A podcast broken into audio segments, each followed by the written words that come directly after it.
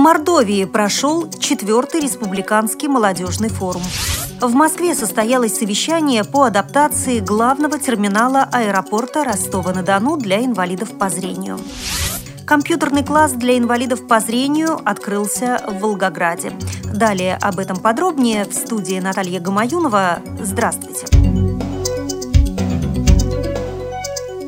В Республике Мордовия успешно прошел четвертый политический молодежный форум в рамках республиканского палаточного лагеря «Актива. Мы едины. Мы команда-2013». Деятельность форума была направлена на привлечение внимания общественности к проблемам молодых людей с ограниченными возможностями здоровья и формирование толерантного отношения к ним содействие формированию молодежной культуры, повышению образовательного, интеллектуального и профессионального уровня молодежи, повышение правовой и политической культуры молодых избирателей. В работе форума приняли участие около 300 молодых людей, делегации из районов Республики Мордовия и общественных организаций. Форум состоял из образовательной, спортивно-туристической, патриотической, социально-добровольческой и культурно-развлекательной программ. Участию команд в молодежном форуме предшествовала большая организационная работа аппарата управления по привлечению участников из других регионов. Спонсоры и меценаты помогли в приобретении экипировки, палаток, спальных мешков, складных стульчиков, котелков и так далее. Как рассказала член Саранской местной организации ВОЗ Юлия Гунинова, для нас дни пребывания в лагере бежали как вода сквозь пальцы, и незаметно настал день отъезда. Было немного печально от того, что пришло время сказать друг другу «до свидания». За все дни, проведенные вместе, мы подружились, прониклись духом единства одной большой дружной семьи, которой мы стали.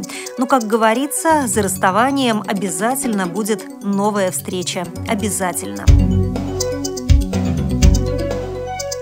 В Москве состоялось совещание по рассмотрению эскизного проекта нанесения тактильно-визуальной и ограничительно-предупредительной разметки для лиц с ограничениями по зрению внутри здания главного терминала аэропорта Ростова-на-Дону.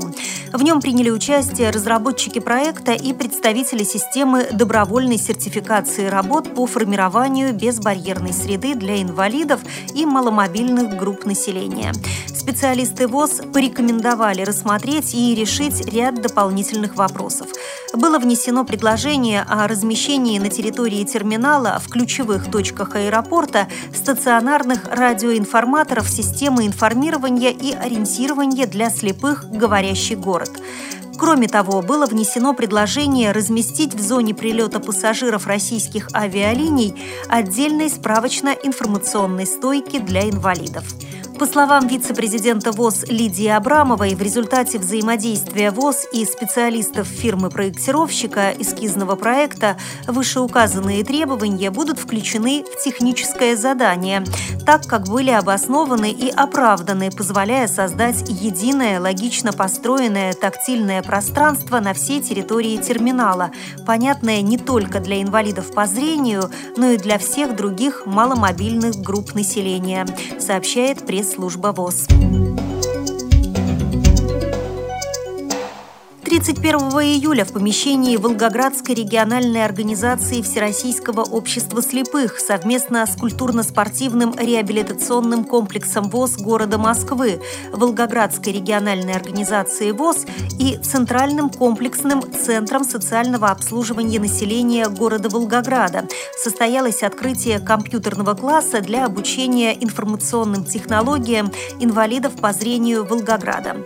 Все компьютерное оборудование и программное обеспечение для инвалидов по зрению предоставлено и установлено представителями культурно-спортивного реабилитационного комплекса ВОЗ Москвы.